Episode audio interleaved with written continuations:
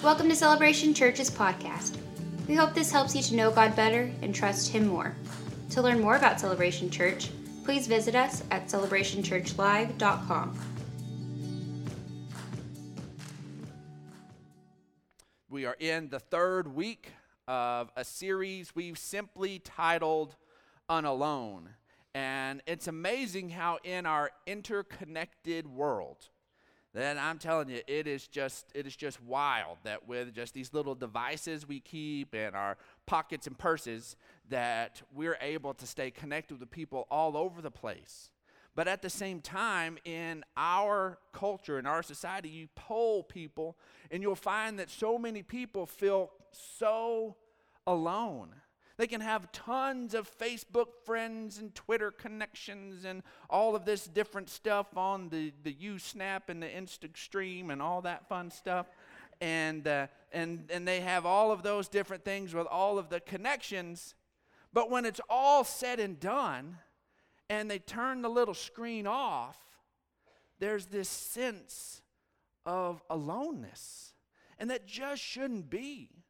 And so what I want us to do is to look at the scriptures today, because we're going to look at Paul and how even though he didn't have a telephone, he didn't have anything to be able to stay connected, he still felt connected with people he hadn't seen in years. And there's something different than just being able to shout out and send an emoji and, and like somebody's post that makes us be genuinely together. See, God created life to be lived and enjoyed with others. We want that. That's why we have the little, all the little apps on our phone. We kind of know we ought to be connected with people. We ought to be doing this. There's something that should be meaningful in this. We keep jumping off from Ephesians chapter three. So let's look at verse sixteen. Paul writes and says, "I pray that out of his glorious riches, that he may strengthen you with power through his spirit in your inner being, so that Christ may dwell in your hearts through faith. And I pray that you, being rooted and established in love." Love is the key here. Rel- and everything that has to do with relationships, everything, love comes back to it. You can't get away from that. That being rooted and established in love may have power together with all the Lord's holy people to grasp how wide and long and high and deep is the love of Christ. To see and experience how far it goes. I've experienced to a certain place how wide and deep and long and wonderful is the love of Christ. But guess what? Your experience is different than my experience, and you've seen God show up in your time of need different than I've seen God show up in my time of need. And together now we get together and we lock arms and we, we do this thing called fellowship, and all of a sudden now your experience becomes my experience. We have this shared thing that now I begin to see the bigness and the glory of God in a deeper way. This is why our testimonies are so important. They're so important. You need to talk about what God has done and is doing in your life. It is selfish for us to have God doing amazing things in our lives and for us to keep it to ourselves. Why? Because somebody needs to hear it. Somebody is in the middle of their darkness that you've already walked through that dark moment and say, guess what? It, God carries you into the light, and they need your story. They need your testimony of what God does to help them in their moment. How beautiful is it if we're able to, to go through and to lock arms? We used to, to go to Enchanted Rock a whole lot. And there in Enchanted Rock, there's this thing they call a cave. It's it's more like just a fissure that everything's kind of falling up on itself. But you can enter in one side and go out the other. And it's it's a ton of fun. So everybody calls it the snake hole. You hike to the top of Enchanted Rock, and you go through the snake hole. And, and you typically, not everyone would go up there with a flashlight. So some people didn't know it was there. So you have somebody at the front and somebody at the back. And typically who you want at the front is someone who's been through the snake hole before. Why? Because then all the people behind say, okay, we're not just leading me down into the depths of hell here. We're actually going to come out on the other side. And so, and there are some little moments we got to step across a little crevice, and it can be a little creepy for those that don't like those moments. But every time somebody, inevitably, somebody begins to freak out. You start hearing the, you hear back there, and then you kind of have to say, no, guess what? I've been through this before. Guess what? This is actually kind of fun. If you'll stop, you, you chose to come in this hole for some reason. I think you were anticipating to be able to enjoy this. Let's let's chill out and let's enjoy this. We're going to get through this. And that's how you and I should be for each other all the time. All the time. That we may have power together to grasp how wide and long and high and deep is the love of Christ, and to know this love that surpasses knowledge. We've talked about this before and spent an, an entire teaching session on this, but how do you know something that passes knowledge? Like, no knowledge. Those are supposed to go together. How am I supposed to know something that surpasses knowledge? You experience it. You experience it. You ever try to describe the uh, a sunset and tell someone? Does it go, you know what? It was a beautiful fade between blue and orange and this other color I can't even name. Like, okay, that could come to anything. That could you could that could be, you know, spilling two sodas together and it'd be end up with this fade between the from the, the blue Fanta and the orange Fanta. That's not a sunset. That's not a sun. That doesn't describe it, but all of a sudden words fail. But when you experience it, ah, oh, then you get it. Try to describe cheesecake. You just got to experience it. You just got to eat it and then eat some more because it's good. And it doesn't taste like cheese. Mike Hernandez doesn't taste like cheese. It's good. You have its experience. Then that you may be able to be filled to the full measure of the fullness of God. It's this thing where as we come in and we connect together, that that is where it happens. And we begin to get a vision of what this begins to look like. And the Holy Spirit begins to prompt us. And then we run into this soulish part of us that begins to freak out about all things relational. Why? Because we will try to bring our driver's ed instruction into relationships. You remember being taught driver's ed? That when you get out on the street, you're going to be unalone. You don't get the streets all to yourself. So there's some rules. You've got to stay in your lane and let the other people have their lane. Cutie's constantly telling me, Brandon, please choose one. I was like, Knickerbocker has lots of them. People can go around. And so, but you're supposed to abide by these rules, you know. There are these great things called blinkers, people that help others know what you're about to do or not do. And if you put it on, you need to do that. No psych. That's not right. To come up to an intersection with your right blinker on and then just blow through it, that's wrong. And so, but there's all these things. And then some of you had somebody who's, who gave you this piece of advice. Because we're taught what kind of driving? Defensive driving. To drive like everyone is trying to kill you. Has anybody ever been taught that? Said drive like everyone is trying to murder you and you're going to be okay. And you know what? And for driving, for driving, that works. Why? Because you're not alone and you don't have any idea what the other guy is going to do. And these little phones of people trying to, to stay connected with all those people that aren't even there. We need to put those away. Me too. And be aware of the people that are around us. And so, but I remember when my dad would, took me out for my first driving lesson. And I grew up in Odessa, Texas, and my dad worked for an oil company and had access to Uh, lease roads out on oil lease. So he decided he was not going to put the rest of Odessa in peril, and he took me out uh, to the lease roads and on a weekend when there was no other oil guys out there. And so we're, I'm driving, and before he lets me even move this car on this caliche road Then he takes me and he puts me through the rigors, and I, I learn the whole ten and two. I learn the stuff, and, and he teaches me to scan. And so on. I'm, I'm not kidding that my dad sat there and just goes, all right, look forward. Look in your rearview mirror. Look in your side mirror. Look at your gauges. Look in your rearview mirror. Look at your side mirror. Look at your gauges. Look at your rearview mirror, side mirror. Who was on the corner? What? We haven't moved, but you didn't look at the corner. There was a little kid on a bike and you killed him. Like, oh my gosh, this is terrible. I'm never going to be able to drive.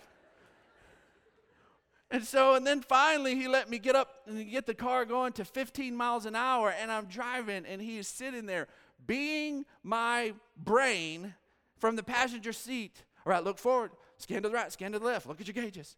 And just over and over again, and just pounding that there's just so much, and that I'm not alone out there, and there's other dangers. And guess what? When I hit the roads, I was ready to pay attention to those people that were around me, because I didn't want to hurt people, and I, I didn't want to get hurt. And you know, when you get out on the road, then your your a, a win is to make sure that you don't die, you don't kill, and you preferably don't break anything. That's a good win out on the road. And you fulfill your own personal agenda. Get to where you want to go. And so many times we can then transfer, and we can take that mindset and we can put it into when there's all sorts of interactions with people. Because sadly, some of us grew up, and maybe you're here this morning and you were told this by a parent, of don't trust anyone. Don't trust anyone. People will hurt you. People will fail you. And some of somebody in here this, this morning was, was told that, and it is it's it's wrecked your life. You've been completely unable to trust and to have any relationship that is, has any sort of real roots in it at all, and it's wrecked your life. And I'm here to tell you this morning that that is not the way God built us to live. God did not build us to keep everybody at an arm's distance and treat everybody like they're out to get us. It works in driving. It does not work in life. We cannot do it that way. But we can do that. We can do that in church relationships, where we come in and there's somebody sitting next to us, and we treat it like we do at the street light, where we don't make eye contact with the car next to us. Don't you hate it when you feel like the person next to you looking at you? And you don't know if you want to look or not, and you're hoping, I know that, I hope I know this joker. Oh, I hope I know him. And then you're like, do I look? Do I know? Do I not look? Yeah. Like, you try to like scratch and like peek a look. See if you know who they are. And then if you don't know them, and you're like, oh my goodness, seriously, where's my gun? What is about to go down here? And so many times we can do that in where we come into church life, and we sit down, and there's the person on the other side of the aisle, and we're like, man, I, I don't, I don't know if I want to make. I, I don't, let's just get in here. Let's just do church, and let's just get out of here.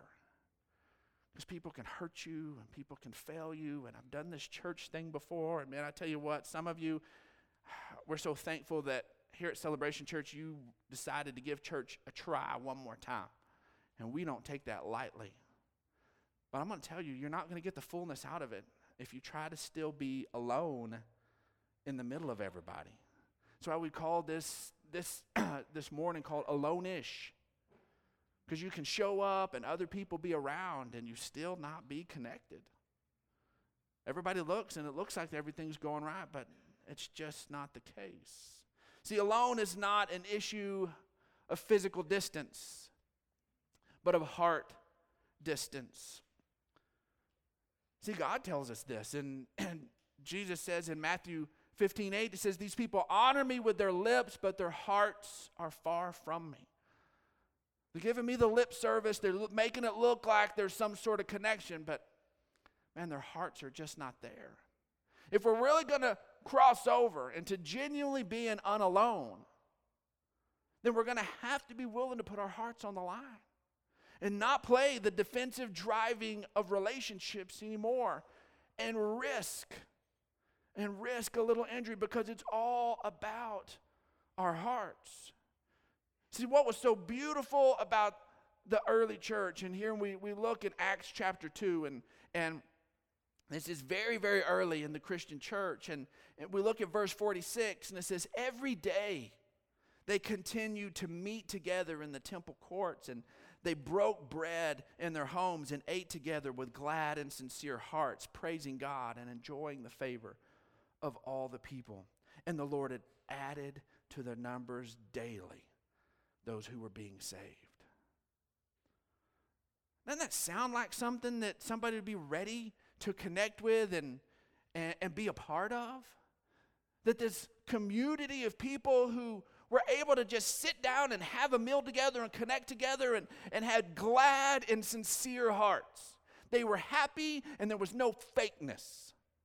There was no mess. There was no pretense. My gosh, you and I long for that. We long for relationships where we can be the real us, where we can genuinely be loved, not for the image we put out on Instagram, but who we really, really are. We long for that. And if we will dare to trust that the Holy Spirit can work and to knit us together, then we can begin to step into this as a group, as a people. But it's not going to happen if we play defensive relationships with our hearts. See, just like you can be alone when you're around people, you can be together when you're physically disconnected. You can be completely alone in the middle of a packed room. But man, you can be completely connected when you don't, there's not another person in sight. Why? Because it's our hearts. It is our hearts. And here Paul is writing, and he's using the original social media letters. That was the original, like poke and posts and that kind of stuff. And so they would send letters. And so he writes a letter to the believers in Philippi. And so let's just pick up right at the beginning. Philippians one, verse one says, Paul and Timothy, servants of Christ Jesus, to all God's holy people in Christ Jesus at Philippi, together with the overseers and deacons. Grace and peace to you from God our Father and the Lord Jesus Christ. I thank my God every time I remember you. Man, don't we want those kinds of relationships that every time that person comes to mind, we just say, thank you, Lord, for that person. Thank you, Lord. Maybe you don't have any of those yet. That could be a good place to start. As you think of that person and all of the stuff that is annoying you or bothering you or any of that kind of stuff begins to come to mind or any of those issues, maybe you can kind of pause that for a second and start that. Maybe you can have to do it on purpose and just pause and go, God, I thank you for that person. I thank you that that person's in my life. I thank you that you have plans for them and that it's no accident that we know each other and we're connected. God, I thank you every time I remember you. In all my prayers for all of you, I always pray with joy because of your partnership in the gospel from the first day until now, being confident of this, that he who began a good work in you will carry it on to completion until the day of Christ. That Paul is confident. He's got this relationship with these people that God's not through with them yet. So if God's not through with them yet, because he says, I have confidence that he's going to carry you to completion, that means God's not done with them. Well, if God's not done with them, then there's parts of them that are less than Christ-like. It's easy to see that. There are parts of them that are less than Christ-like. Well, guess what? Those parts of them that are less than Christ-like are the parts that are going to hurt, that are going to disappoint, that are going to get in all the way and create the mess. Well, what is Paul's answer? He says his own answer to this. His own answer is he's convinced God's not done. So I'm just going to stay with you because I want to see what this is going to look like. You're going to hurt me. You're going to bother me. You're going to annoy me. You're going to disappoint me. But I know God's not done with you. So we're going to stay connected and stay together and grow. It is so vital He says, it's right for me to feel this way about you all, since I have you in my hearts, whether I am in chains or defending and confirming the gospel, all of you share in God's grace with me. God can testify how long, how I long for you all with the affection of Christ Jesus. Isn't this a beautiful beginning to a letter? All this joy and gratitude and thankfulness and connection and prayer. You'd think that Paul's writing this from like a, a really comfy spot, you know? He's really chill. He's really relaxed. He's had a really good day of ministry. His heart overfloweth.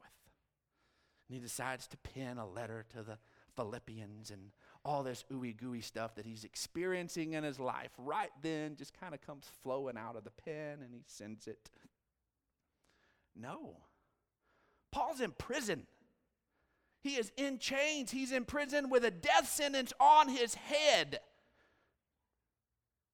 This is a place where you, th- where you would have thought he would have been saying, pray for me.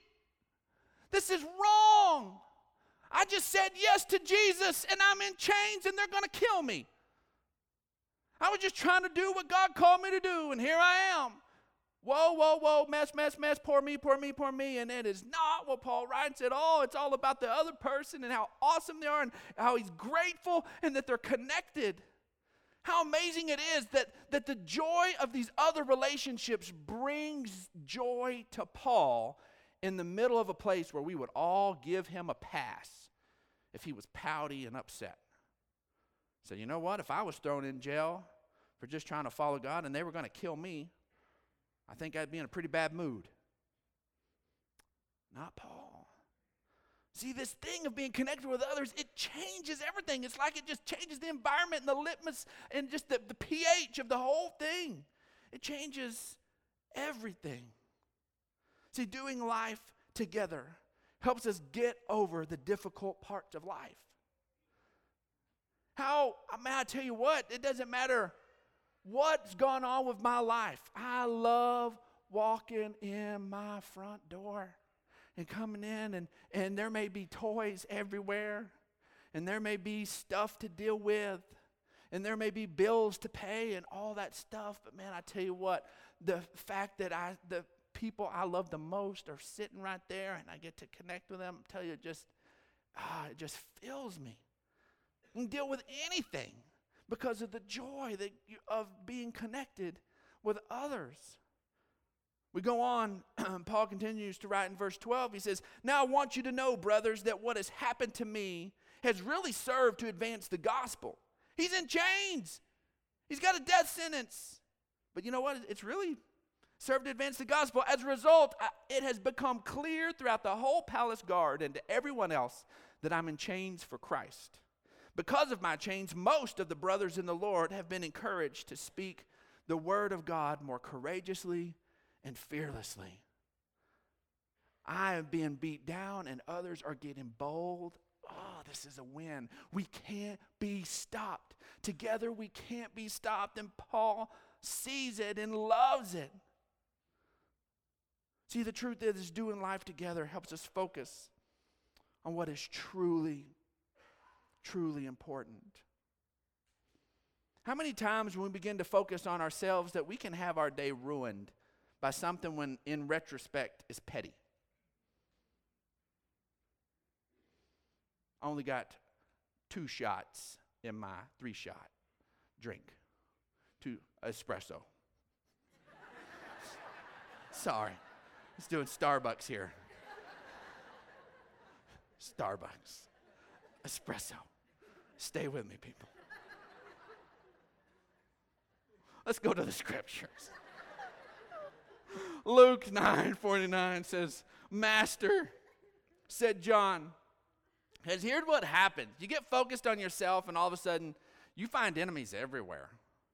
You get focused on you, and you can find opposition all over the place. Master, said John, we saw someone driving out demons in your name. He's talking to Jesus. Someone's driving out demons in Jesus' name. Would we all agree Jesus is, is, is, is awesome, and demons being driven out is really, really good, okay? So, so far, this sounds like pretty good stuff. Master, we saw someone driving out demons in your name. And Jesus is ready, you think, to like give a high five. Boom, knuckle bump. Yes. But John keeps talking. And he says, and we tried to stop him. They were driving out demons in the name of Jesus. And when they tried to stop him, why? Because he's not one of us.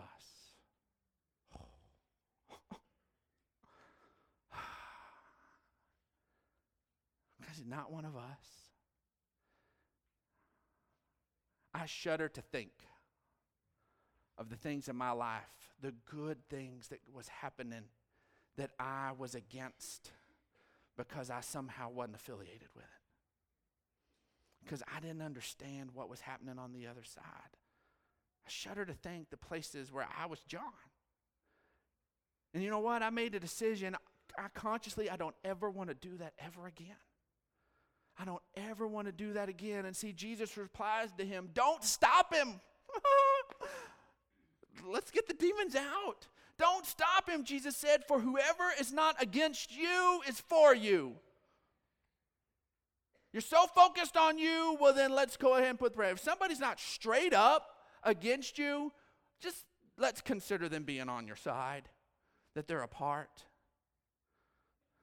Well then a little bit later in Luke eleven twenty-three, Jesus is talking and he says something similar, but it's not about the, the disciples, it's now talking about himself. And he says, Jesus says in Luke eleven twenty-three, he says, whoever is not with me is against me, and whoever does not gather with me scatters.